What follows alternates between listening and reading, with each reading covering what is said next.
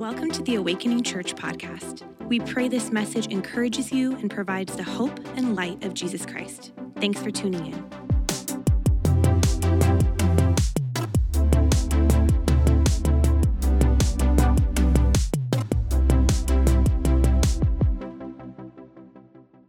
Well, I want to talk to you today about forgiveness. I want to talk to you about what that means in this world and in your life. To do that, I want to start with a story from 1928, like 100 years ago. Um, forgiveness, it's like something that many people know about, but they haven't really applied it into their life. It's something that I would say often goes overlooked.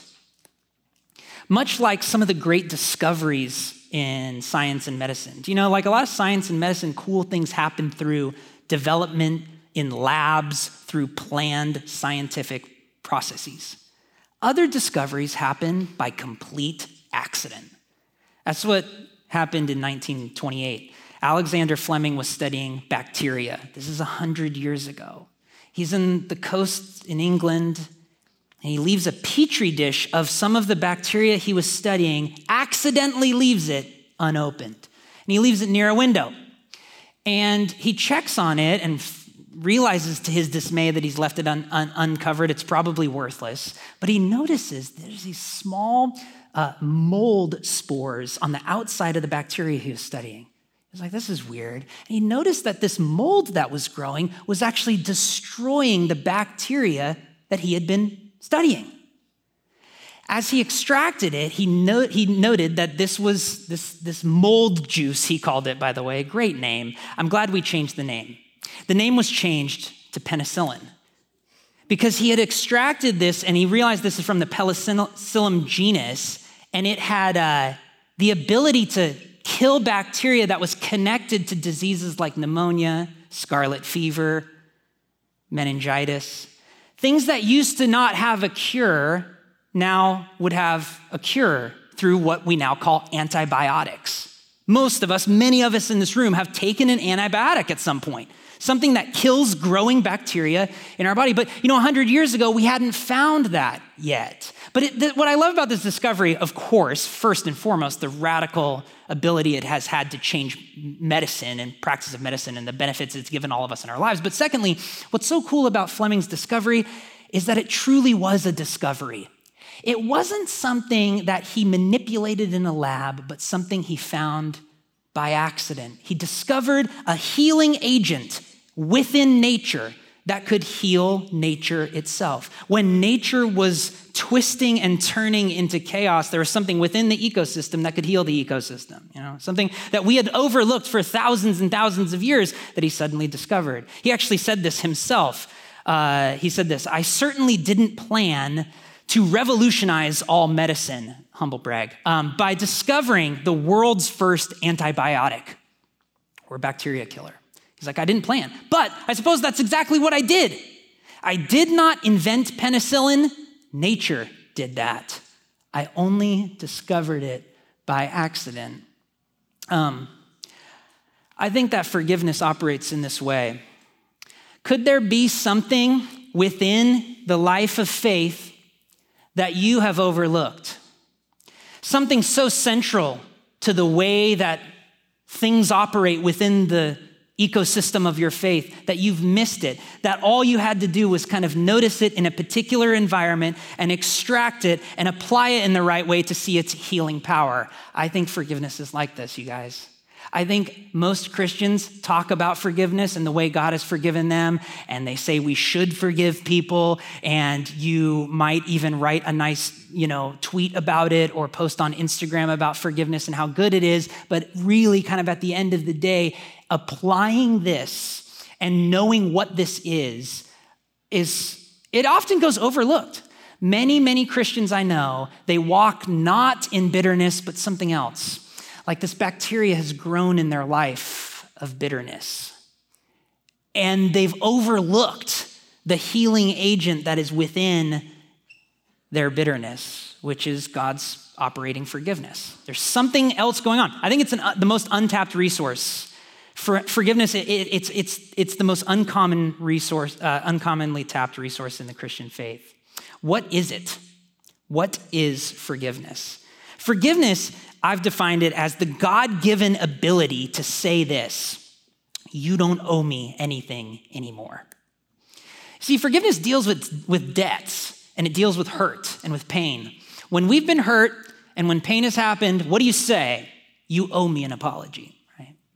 That's kind of a trite way to put it. More dramatically, a long relationship that has been, you know, uh, gone bad or parenting that has been suffocating to us over our years, what do we say? You owe me years of my life, you know?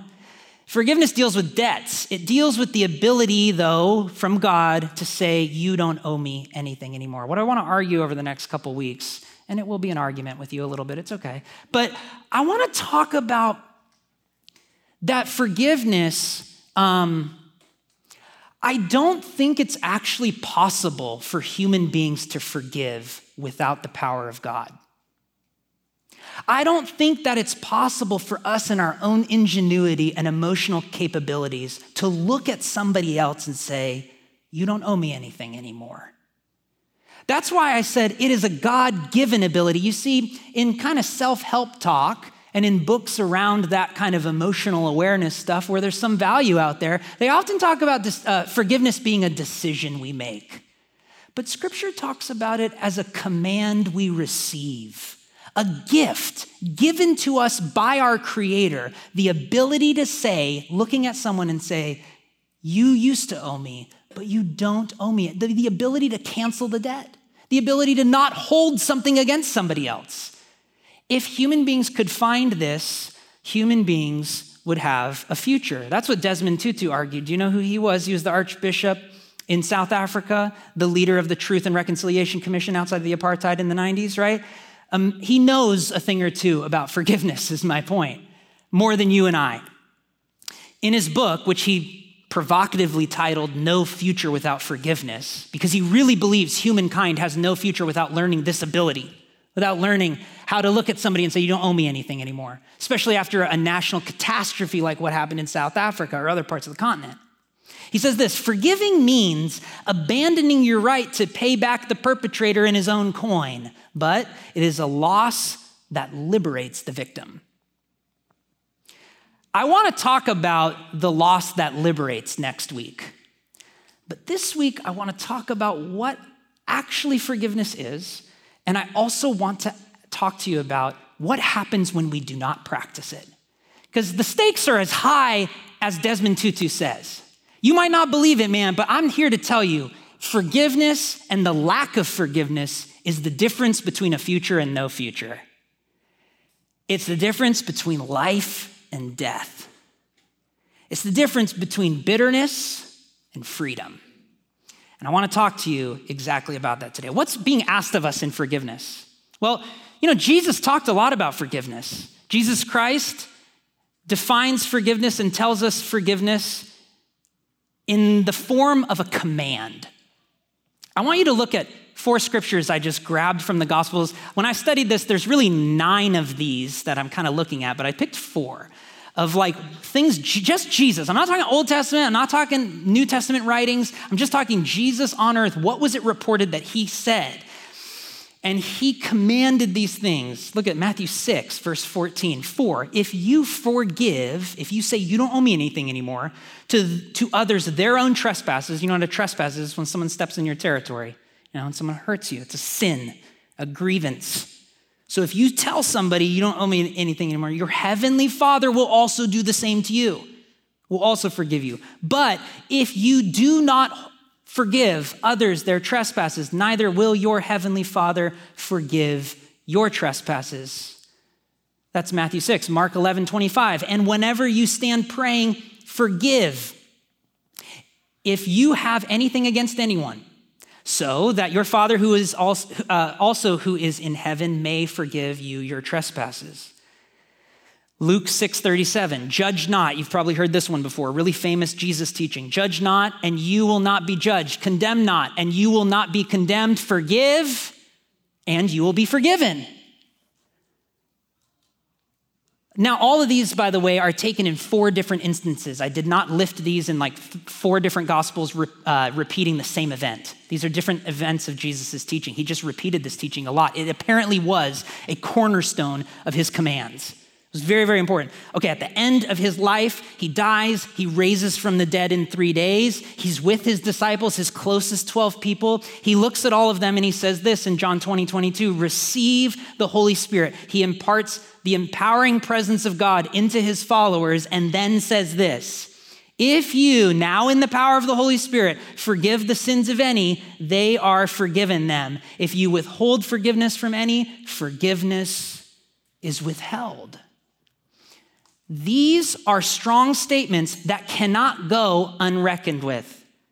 You and I have to look at these statements, and if we're a Christian, we have to really take these seriously. And I would say, even if you're not a Christian, but you find yourself wrestling with God, this is God incarnate coming to you, and He's not suggesting that we forgive. He's not offering it as a nice bit of advice. He's commanding it with incredibly great stakes. I don't think Desmond Tutu is wrong, man. I think he had something right there. That actually, if we don't learn this thing, forgiveness, there is no future for us. Or our future is destined towards bitterness. You see, friends, your relationship with God, it is inextricably linked to your relationships with other people. The New Testament teaches this. Jesus put it in the quickest way when he was asked like what the greatest commandment was. Do you know what he said? He said, "Love God and love your neighbor as yourself." And if I was in the crowd, I'd go, "Wait, I asked you for one. Is it love God or is it love neighbor?" And do you know what I think he would say? Yes. It's because the way that you treat other people is the way you know God.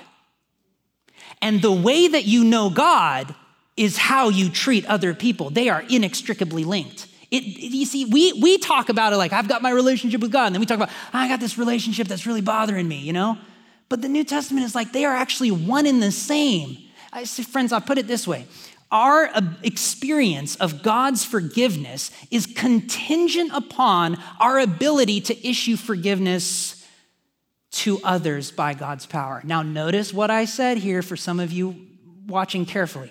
I did not say that God's forgiveness is contingent upon our ability. I said our experience of it, our ability to know it, our ability to even comprehend who God is and what He is, it's contingent upon our ability to issue the, the power of forgiveness, but by whose power? By God. God is involved in all of this because God is so passionate about saving your life. That's why he's commanding you and me to forgive things. We forget this all the time. Like the commands in scripture, they are not given to us to be nice little religious people, man. They're given to you because a bacteria is growing in your life and a penicillin is necessary to kill the bacteria of bitterness and resentment. God is trying to save your life. That's all he's trying to do. When he commands you to do something, he's commanding you in a way that would save your life. Forgiveness, my friends, it is absolutely necessary. So long as we withhold it from giving it to other people, we will just not understand God's grace. When was the last time you took stock of forgiveness? I often find that we we don't take stock of like who owes us what and what do we feel like we've been hurt by. And because we don't take stock of it, it's like it leaks out in really weird random comments or small gossipy moments or a fiery post on social media, not realizing that we've just been hurt and we have resentment building and that's what's leaking out. But we haven't really dealt with some of the fundamental questions around forgiveness. Do you want to know what some of them are? Here, here, here's four questions I think that kind of circle forgiveness. What have we done that we are ashamed of? What has been done to us? People have hurt us in, some of us in this room have been hurt in unimaginable ways, ways that if you told your neighbor sitting next to you, it, would, it would shock them. What has been, what have we done? What have, has been done to us? What have we failed to do? And then who has failed us? These questions are at the heart of forgiveness, but are they not the questions we spend most of our lives trying to ignore? Oh, just me? Okay, cool. Um, I once heard somebody say, you know what being a pastor is? It's getting on a stage and saying, you've been ignoring this all week. And I kind of feel that way right now. Like, like this is stuff I ignore all the time, right? But like, these are the questions that actually define your whole life, right? Like, you and I don't really know each other unless we know the answers to these questions about one another, right? Like, you might know that I love the Portland Trailblazers and that, you know, I like certain kinds of music, but you won't ever really know me unless you know these things. That's the level of vulnerability that connects a, a real true relationship, right? It's like the events in our life that have caused us harm and then what we did about it and what we didn't do about it. Like these questions are kind of circling around the essential nature of what forgiveness is. And the truth is, they often go completely unnoticed. And what happens is a bacteria starts to grow in our life where we look at these questions, and anytime someone brings it up, like a pastor on a Sunday in a gym at Del Mar High School, we start to get kind of angry and agitated because something's growing in us that's disgusting. Because to be a human being is to experience these four questions. It just like is a part of the nature of living on this earth. And so when we encounter forgiveness, though, and we try to practice it, we're really clumsy with it, mostly because forgiveness is not only the most untapped resource in all of Christian living, I believe forgiveness is the most misunderstood concept in Christian living. Here's five, just five lies I hear about forgiveness all the time as a pastor. First one is I hear people talk, tell about forgive and forget hey, just like water under the bridge, man, like that happened, forget about it. And when you forgive, it should allow you to forget the pain. And it is not that at all. forgiveness, if forgiveness is the God given ability for you and me to say, you don't owe me anymore, we got to know what they owe. We got to know the pain. We have to know the thing that has grieved us, right? Forgiveness is not about forgetting. That's why we've called this series Forgive and Forgive. Because it's not so much, and we're going to talk way more about this next week, it is not so much about forgiving and then forgetting and then like it's over. It's actually about living in forgiveness towards other people for your whole life, waking up every day and choosing forgiveness. It is a process. Which leads me to number two. I always hear people talk about forgiveness as an event. Do you hear this? I hear it all the time. Someone comes to me and say, Chris, I need to forgive this person. I'm working up the courage for this conversation. I'm going to have this conversation with them and say, You did this to me. I don't owe you any anymore. I forgive you. Then it's going to be over. And anyone who has worked through forgiveness in their life will tell you it doesn't work that way. It is not an event, it is a process. It requires remembering the pain and continually saying, You don't owe me anything anymore by God's grace. It's not about forgetting, it's not an event. And the third lie is I often hear people talk about it in equating it with reconciliation. They'll use it in the same exact phrase, the same exact, it's like a synonym. But these are two different words for a reason because they have two entirely different dictionary meanings. It's different. Forgiveness, Jesus says you can forgive someone from your heart. He says this in Matthew 18. He says, Forgive your brother and sister from your heart. Now, what does that mean? It means that you actually don't need to go talk to that toxic person again. Actually, that forgiveness allows you to forgive somebody without having the conversation. There's people in your life you need to forgive, but you cannot reconcile with because they're dangerous, they're crazy, they're toxic. Never go to see them again.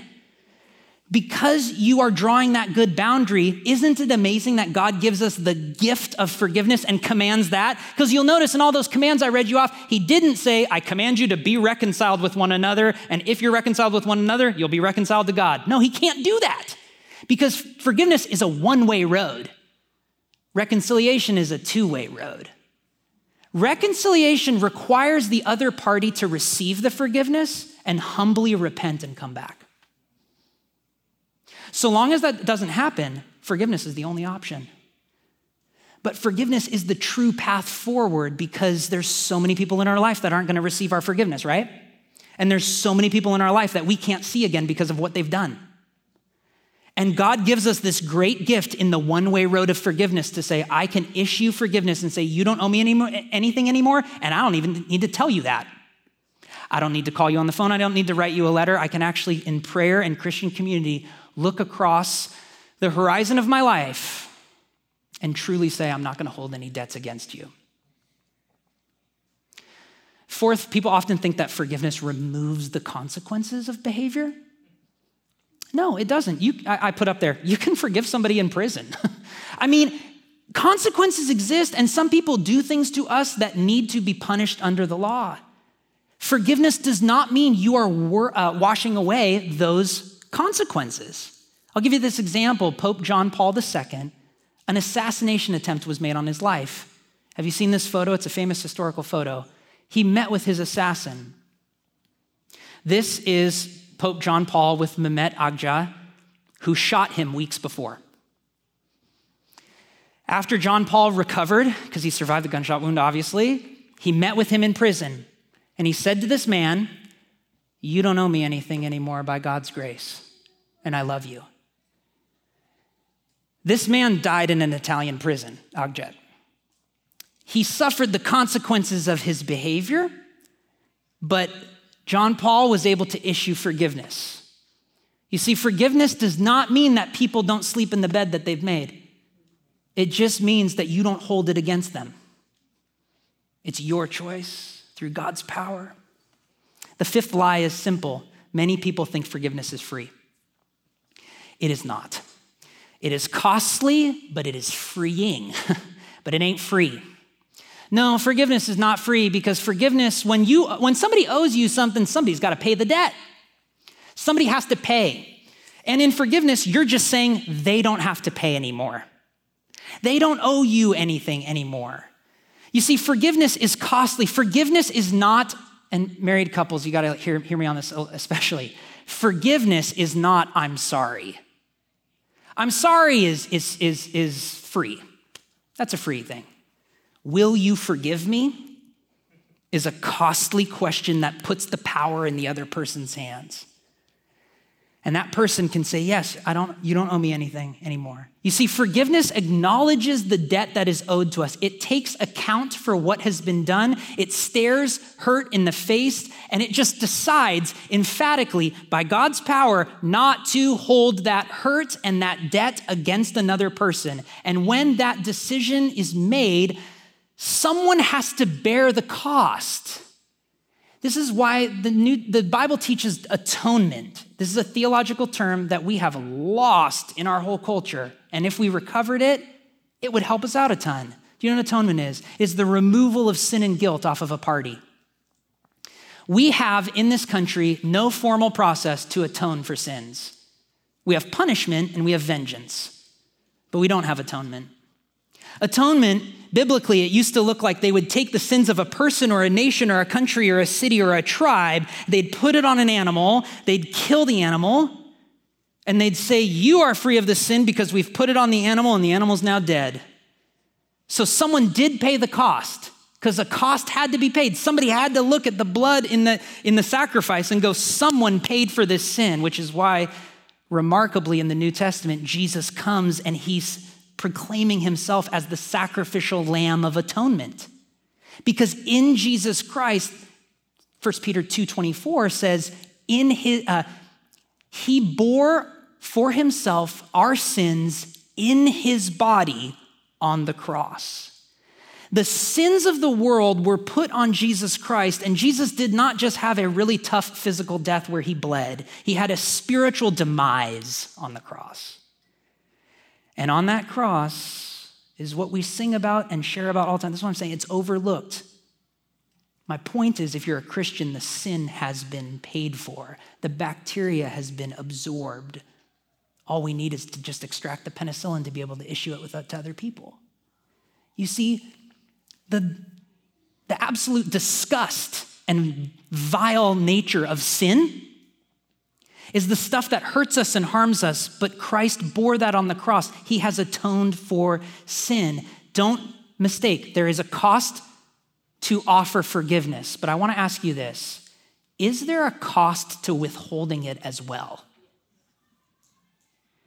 I get it, there's a cost to look across at your family member, to look across at the person who broke your heart, to look across at your, up across at your wayward child or to look at your own parent and say, You don't know me anymore. It costs something. But I just, I have to ask you this question, right? Could it cost more to not forgive? I think it does. I, I was first confronted with this question when I was 19 years old, and I really got gravely hurt for the first time. I was living in Portland, and my parents were still living there. My brother was in Boston, my sister was in Michigan. We were having a family dinner with just the three of us, supposed to come over for what I thought was a birthday dinner. It was the day before my birthday. And I walk in the house, and my mom is on the couch, uncontrollably crying. I, am like, what, what's happening? And it was through that night that my father left. He left with very little of an explanation and under vague circumstances. And over the course of the next five years, repeatedly and consistently hurt our family in various ways. And that night, back when I was 19 years old, 15 plus years ago, man, I, I look and see something was happening around this question, forcing me to reckon with the cost to potentially forgive and the cost to not. I'd almost describe it in three metaphors. If you've ever been hurt, maybe you've seen this before in your own life. Like three things were going on. First thing was that a debt started to be accrued that day between me and my dad. Other things were going on in my life of like not inconsequential pain. I had a friend that was really battling addiction that within the next two, three years would die because of his addiction. And a friend of mine earlier that year had passed away from cancer. Pain was in my life. And then my father leaves in the midst of all of this. And I started to look at him and calculate everything he ever owed me and everything he was going to owe me.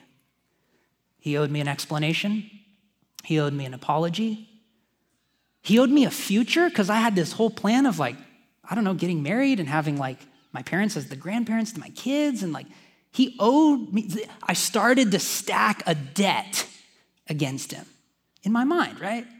That's the first. The second metaphor is that, that of the bacteria, like something disgusting started to, to grow in, inside of who I was. My character started to become malformed because of the pain that was in my life something disgusting and nasty in me. Like I used to look at my dad and have loving thoughts and exciting thoughts and um, positive thoughts. And I started to look at him with vengeance.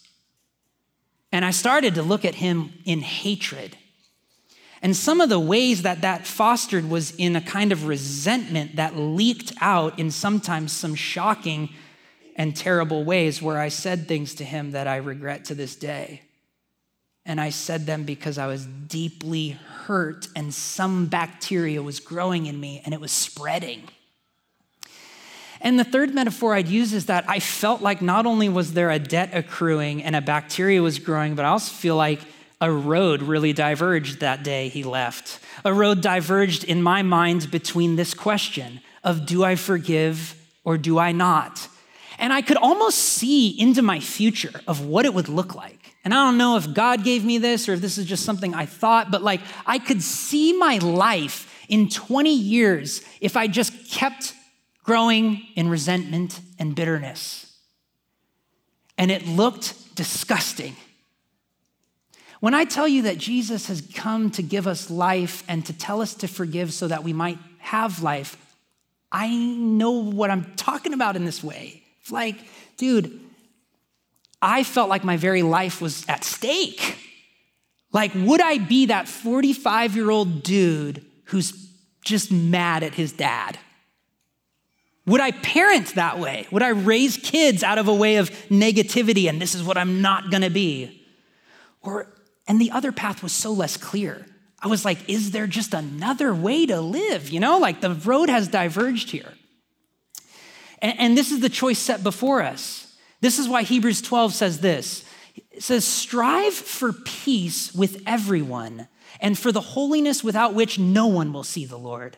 See to it that no one fails to obtain the grace of God. Look at this that no root of bitterness springs up and causes trouble, and by it many become defiled. See to it that no one fails to obtain the grace of God. It is possible to fail to obtain the grace of God. obtain, what does that mean? To possess, to hold it near. Is it possible to not be able to hold God's grace near to your life? The scripture would tell me that it is. And honestly, experience would tell me. Being a pastor for 15 years, like walking with people through much hurt and bitterness and resentment, like I said, is an often undiagnosed spiritual condition, bitterness. Because, like it says, by it many become defiled. The weird thing about bitterness is it harms you more than it harms the other person. It's a bacteria that is festering in you that only sheds to other people. But it's really destroying your life and not theirs. Why root of bitterness? Well, you know how roots work, right? Like roots, um, if you have the right nutrients beneath the roots, great things can happen, right? But if you have nasty nutrients, it can destroy the whole tree. And that quote comes from Deuteronomy 29, where God's telling his people back in Deuteronomy, like, look, if you guys have just a, a shred of pride, it's going to spring up. See, a root of bitterness harms the whole tree. What happens if we withhold forgiveness? What happens when we withhold forgiveness? Bitterness happens.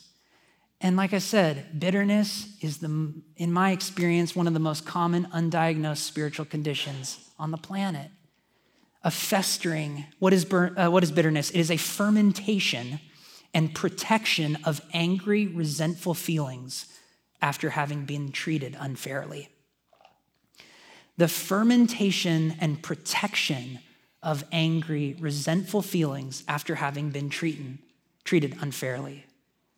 Bitterness, friends, it will block you from experiencing the goodness of God until you give it to God.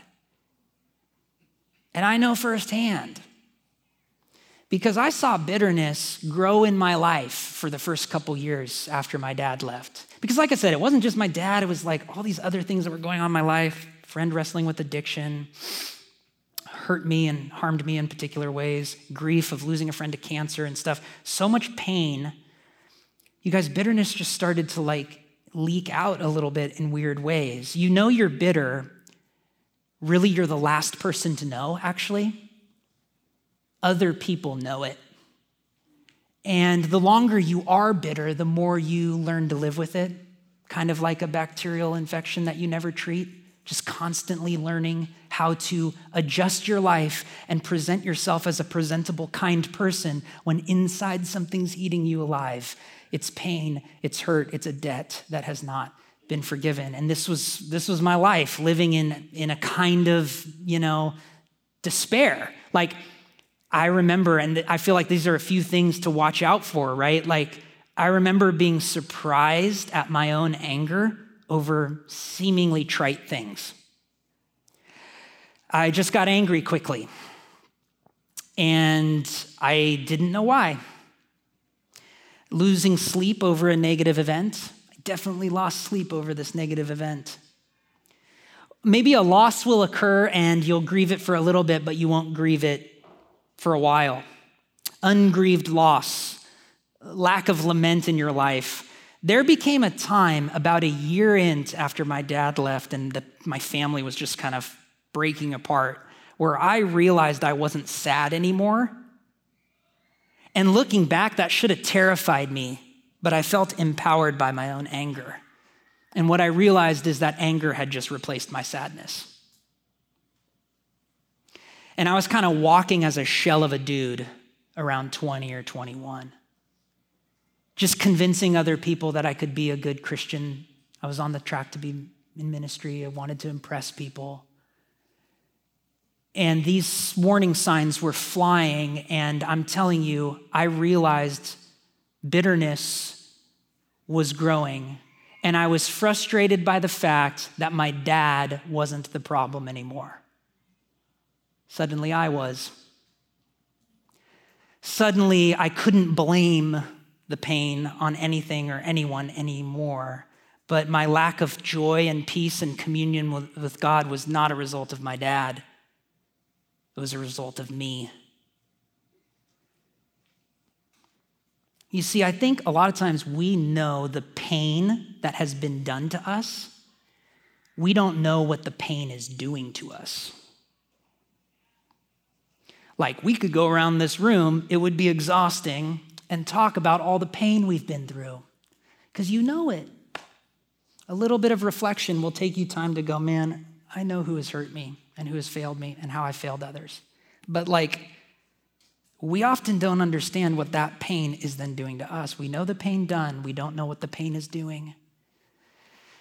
The only way I ever knew what the pain was doing was God's grace in my life through two really surprising communities the continent of Africa and the recovery community. Alcoholics Anonymous, Celebrate Recovery. I wasn't struggling with any particular addiction, but I went to Celebrate Recovery and received surprising insights. Let me talk about Africa really fast first. One of the things you do when you're in pain is you justify your bitterness and lack of forgiveness by doing the suffering Olympics. You ever do this? Well, my pain sucks, but it's not as bad as, right? And then also, my pain is bad, and these people have it so much easier, right? It kind of works both ways, where it's like we kind of play this competition of our pain, and it excuses us to live a life of unforgiveness and just kind of sit in, in our pain.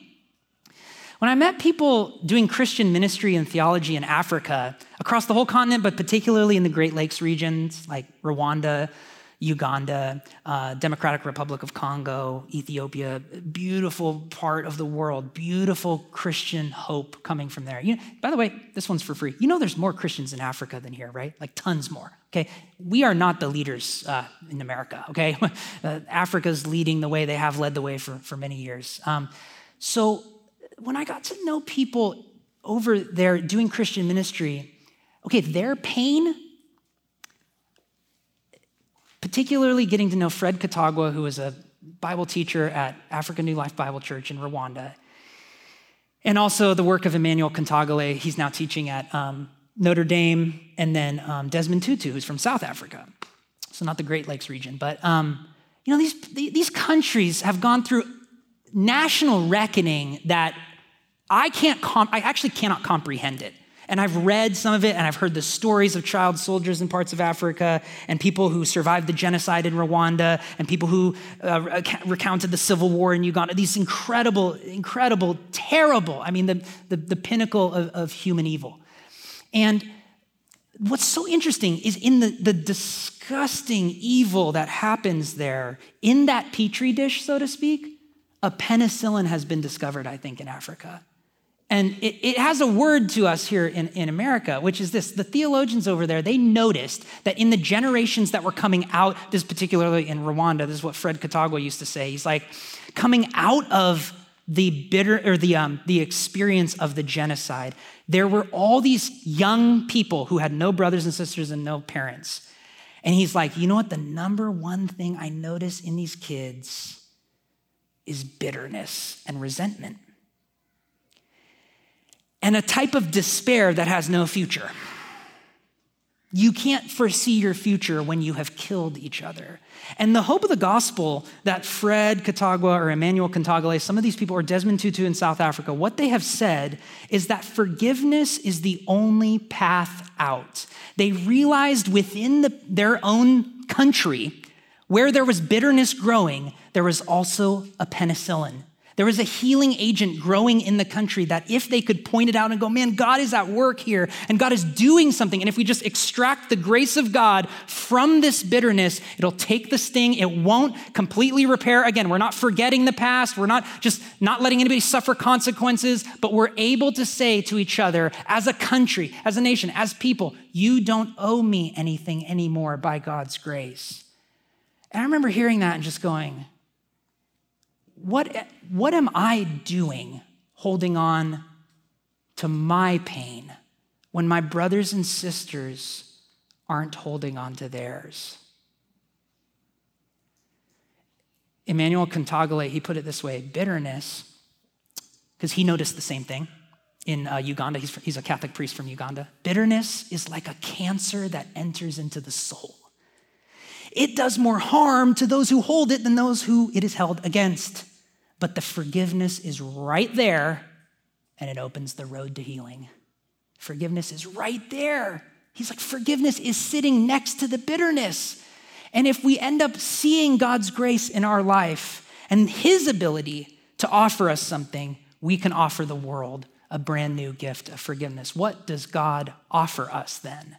What is this forgiveness? Look back at Hebrews 12 15. See to it that no one fails to obtain the, the, grace of God, that no root of bitterness springs up, and by it many become defiled. It makes me think if we obtain the grace of God, the people around us will not be defiled. So, what does it mean to receive and take in God's grace in our lives? That's what I learned through Celebrate Recovery, which is kind of the Alcoholics Anonymous for Christians kind of throw great theology into Celebrate Recovery. Some of you have been through it. I went through it. Again, I didn't have any particular addiction in my life, but I was just in so much pain. And it was these guys, you know, I met with these guys 12 rounds uh, through the 12 steps, and then I led two groups through it. And like in the uh, in the process, man, it is punishing in a good way. They do not let you get away from anything. You know, they're like, today we're going to talk about how resentment is the the root of all of our problems. And I say, I don't feel resentful. And they say, try again. I'm like, I don't know. I'm not really struggling with anything in particular. Try again. And I met with these dudes every week and they prayed over me and they convinced me that I was not the person I was pretending to be, man. That really, beneath the facade of Chris Nye that was presenting himself, was a broken, resentful, angry young man and that if I allowed that young man to become an old man, I would defile many people's lives, including my own. You know, Celebrate Recovery, they have 12 steps. Here's the first three. And this is what I mean of what God's offering us. He actually offers us the ability to admit that we are powerless. And I love it that our lives have become unmanageable. I think it was when I was like 20 and yelling at my dad on the phone uncontrollably that I realized things were not manageable. Yeah. That actually I'm powerless to change myself. And I have no atonement to offer. I can't take on my dad's sin. So it's either I hold it against him or I put it onto the atoning sacrifice of Jesus Christ where it belongs in the first place and where it has always been, anyways. Secondly, we come to believe that a power greater than ourselves is the only one that could restore us to sanity. yeah.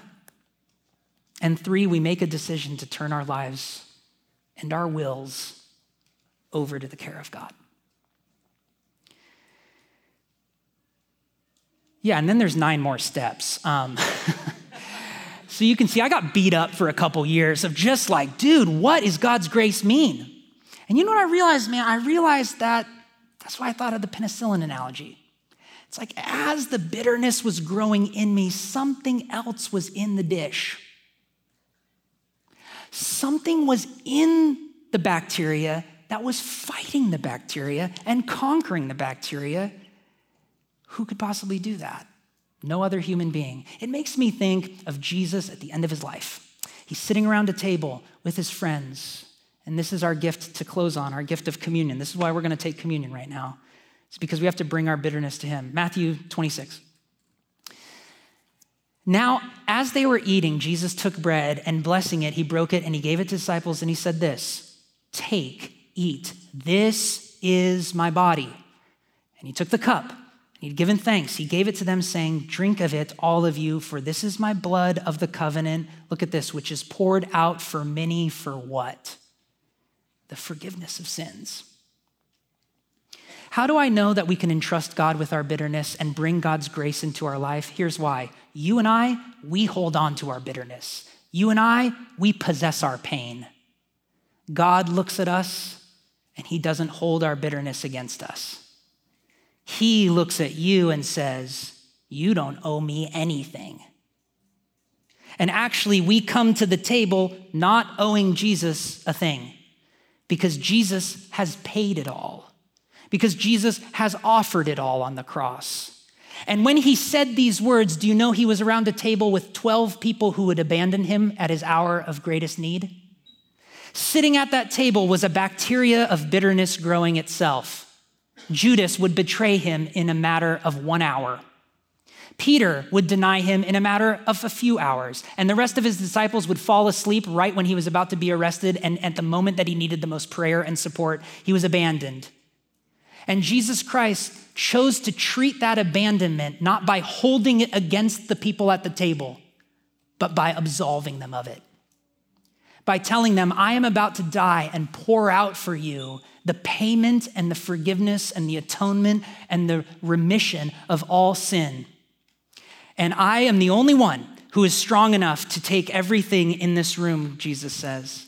And so we come to the table today with one takeaway from this message to eat and drink of the forgiveness of God, because I cannot teach you next week about forgiving other people unless we today bring our bitterness before the Lord and believe on his name that he will not hold it against us and that we have to realize a bacteria is forming in our life, of which the only answer is the penicillin of God's grace through Jesus. To extract that, to apply that into our lives, to have community. It might mean going to counseling for many of you. It's going to mean committing to Christian community. It's going to mean prayer. It's going to mean committing to church. It's going to mean a life.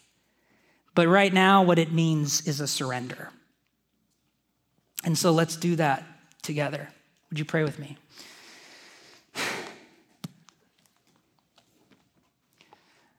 Father Almighty, maker of heaven and earth, you are the only one who can take on sin. You are the only one who can hold the pain of the world. You are the only one who can eliminate the bacteria in our lives that's growing. i I have a sense that there's many here today that do not know much of what's eating away at them. My prayer is that your Holy Spirit would illuminate that to them and also good community, good people in their life would show up the way that you showed up in my life through friends across the world and friends close by. And Lord, I pray as an act of great significance, communion and worship today would be healing. But um, I cannot do that. And so we're asking you, Holy Spirit, to take it from here. In Christ's name we pray. Amen. We hope you were blessed by this message. Please subscribe to our podcast for access to every episode as they're uploaded. And hey, we'd love to connect with you. Take a next step by filling out our virtual connection card at awakeningchurch.com slash card.